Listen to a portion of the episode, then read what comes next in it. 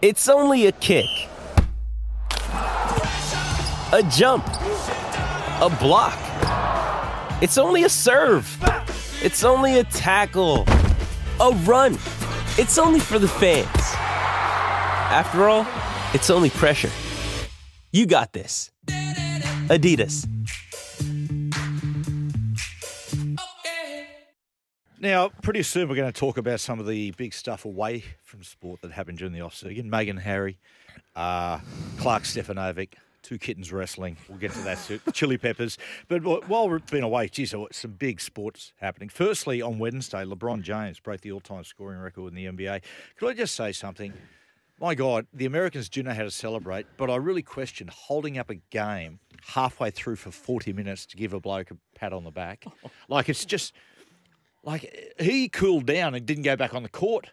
It was like I just I, I, s- I found it very very strange. But it's the theatrics of American sport, and this is the thing. Like American sport's all about records and inches. It's it's you know they- Stats. They, love it. They, they love it. love stuff. I love a milestone. Yes, But hey, um, Buddy Franklin, you know, kicked, Yeah, the- kicked the goal, Franklin. and that, True, that true. stopped for half an hour. Cameron, Cameron Smith. Mm. remember when Joey got it and uh, they didn't stop the game, but there was the bloke standing on the sideline holding the ball, and Joey, because they got beat, just walked straight past him and told him where to go. That was I thought that was a really nice touch. Always gracious. Always gracious. Hey, during it, they were referring to LeBron James as undoubtedly now the goat. Really? I, I, Mm, he thinks so. he does. He's quite. He I- I quite s- was. I'll be honest. I put him. I put him behind not just Jordan, but Bird and Magic Johnson. Yeah, see, I, I, it's the debate will never be answered. But Jordan changed the sport. There's pre-Jordan and then there's post-Jordan. Mm. Like the NBA that you see today is because of Michael Jordan. Mm. That a left, you know, that the new athlete, the, the I was, was going to say that's what I, I like. I don't know much about basketball, but I think it, you'd be safe enough to say LeBron's the best athlete the game's ever seen. Mm-hmm. Mm. But I, uh, think best Yeah. best basketball player. Surely there's intangible qualities that you know have to oh. go along But with it, that. but it wasn't just the basketball, you know, skills of Jordan. It was That's what I mean. the the eco- the economy that he brought, the the new the sponsorships, like you know the shoes, Yeah, the, yeah, the yeah. look. Six you know, championships yeah. helps. But, Yeah. but Your yeah, legacy. that's right. But, And- but LeBron's done. I, I, I, I- I hate trying to compare the two because I think they're from so, so many different eras. But the way that LeBron's moved from franchise to franchise, and the fact that he's still playing at the age of 38, and he can do everything on the on the court, Yeah. you know, I think that's He's that's still testament too. he's still dominant. but 20, it's pretty hard. I, yeah, it's pretty hard to go past Jordan. Though, you, you forget uh, how old he is until these two sons walked on the court to celebrate, and they're actually 41. and you go, my God, I thought, there is. It's a little bit self indulgent to call your kids with a, a name that's a derivative of your own name, like Bronny. So, I think so. oh, That's his God. name. Yeah, that's a little bit. yeah, Oh, Bronny. God. That's Bronny's like you his- calling Cooper Oh, look, Cooper's Uh, his middle name. It's Addy. Matt Junior's his first name. Matty Matty. A um, soccer World Cup, Maestro. What did you think? Like, firstly, let's talk about how Qatar pulled it off. Did, were hmm. you were you did you think they did, did a good job? Were you surprised by it? I was. They exceeded my expectations, to be honest. I thought it was going to be a complete mess with fans, and there's sort of some teething issues off the field at the start of the tournament as people started to leave, as teams got knocked out. It seemed to get smoother and smoother, and they figured out a way to do that that didn't have an impact on what was happening on the field, which was immense. One of the best World Cups on the field, one of the best World Cup finals we've ever seen, if not the best. Um, and you get the fairy tale at the end with Messi having waited so long to get the opportunity. He gets back to a World Cup final for the first time since 2014 and, and obviously goes on and wins it in the most dramatic fashion on penalties. So uh, you couldn't ask for anything more in terms of that. And obviously the Socceroos angle, they were fantastic. How good were the Socceroos? All expectations. Similar to 2006, we we've you know, surprised a lot of people. But more mm. than that, 2006, the Italians knocked us out. We were unlucky against Italy, mm. and uh, they go on to win the tournament. Mate, we could have very easily drawn with Argentina. We're, a, so easily. I- we're I- an armpit away. Yeah. That's it. So so Graham Arnold, he's one kick mm. away from getting sacked with the, the penalty shootout against Peru, and then he's one kick. Well, you're right, one armpit away, one kick away from going through to the quarters against Argentina, and, and voted the coach of the tournament. And then gets a big fat contract extension. Yeah.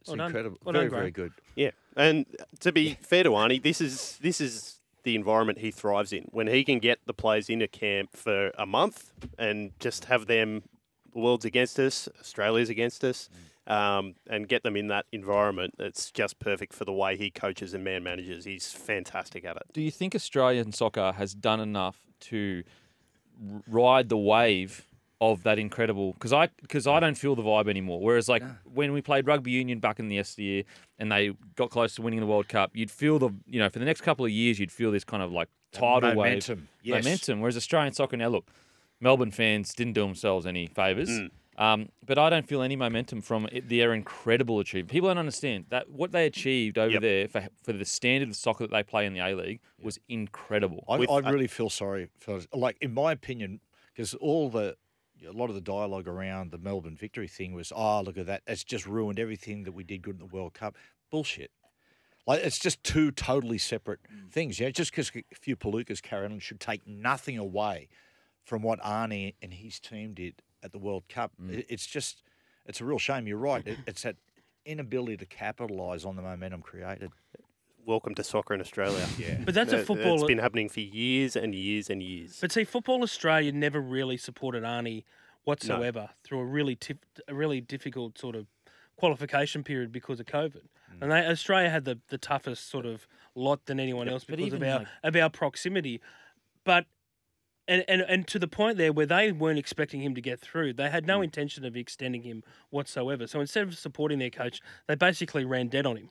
And- And and and then they do what then they get through after what happened against Peru, and then they do what they did in Qatar, and they've got no choice but to back him. You know, But even like when they get back, where was like the media tour from all the players? Like get, getting their profiles out there. Like that's how you get young kids interested. Like because you see the young kid is on Instagram, he's on Facebook, he's on TikTok, whatever it is. I, I didn't see any of that. Matter of fact, even though they went so well, I still couldn't tell you more than oh, maybe one or two mm, names. That's right. Prof- profile. You, you compare that to 2006, and I know people get tired of saying, "Oh, you know, the golden generation," but you know, Viduka and Kewell and those guys had such a big Oh, uh, profile. massive profile. But you know, I, I spoke to Robbie Slater about this. I did a big good weekend piece on Arnie before the tournament, and I quoted Robbie Slater saying this. He said, "That golden generation, where are they now?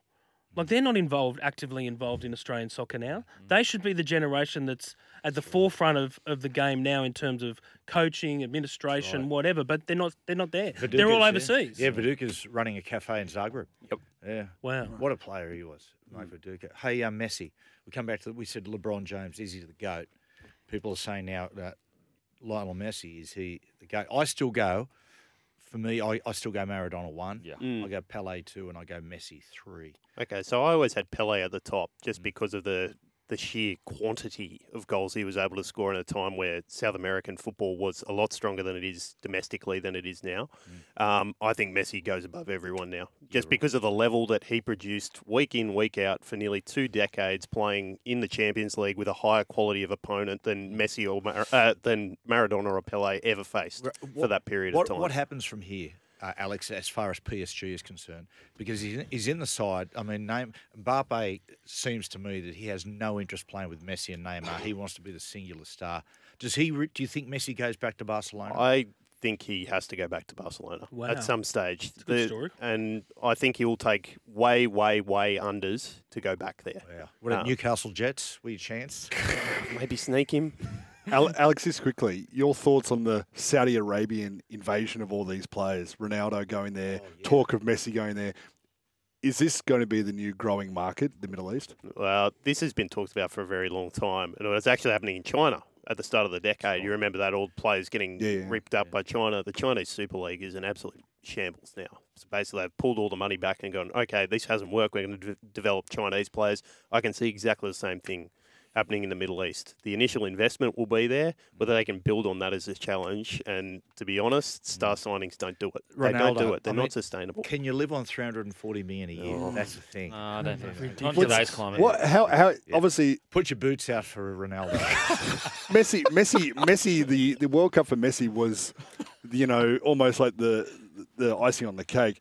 Ronaldo, though, geez, it was a bad World Cup for Yeah, Ronaldo. just, just to piggyback on that, Yeah. if Ronaldo goes on and wins the World Cup, does that change the narrative of he becomes the goat compared to because obviously he's the greatest goal, goal scorer ever. He played in the Premier League, arguably the hardest comp, whereas obviously Messi.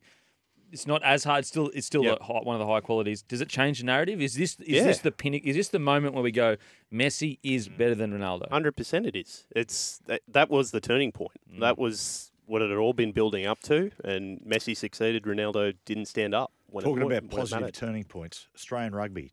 I needed this. Eddie Jones returns. Mm. He's done more. He's done more media in the last two weeks than Dave Rennie did in three years. He's everywhere, Eddie. I love. I love when he went back to Matraville High. Did you hear? Did you see that? He went back to Matraville High, and he's got. He's. And one of the young kids there, because it used to be a strong rugby school, now it's all league. Yep. And one of the kids goes, "Rugby's shit." Still got a long way to go. Still got a few hearts and minds to win. old Geez, Eddie. uh, I interviewed him the other day for a podcast I'm doing, and he was like just talking about his time in England. And I said, that Sam Burgess told me that he is a rugby league player going to English rugby. He knew they wanted him to fail. I said, being an Australian coaching in England, did they want you to fail? He said, not initially. He said, because they were right at a low ebb. And he said, they were right behind me. He said, but then from a couple of years in, he said, seriously, the pressure. He said, not just on me, he said, but the players. He said, the Fleet Street press, the pressure they exert. He said, the players. He said, they just freeze with fear because they know if they make a mistake, they're just going to be hammered the next day. And again, the media. Bloody media. Bloody don't know. media. Yes. Righto, guys, we'll take a break. After the break, we're going to talk about all things off the field.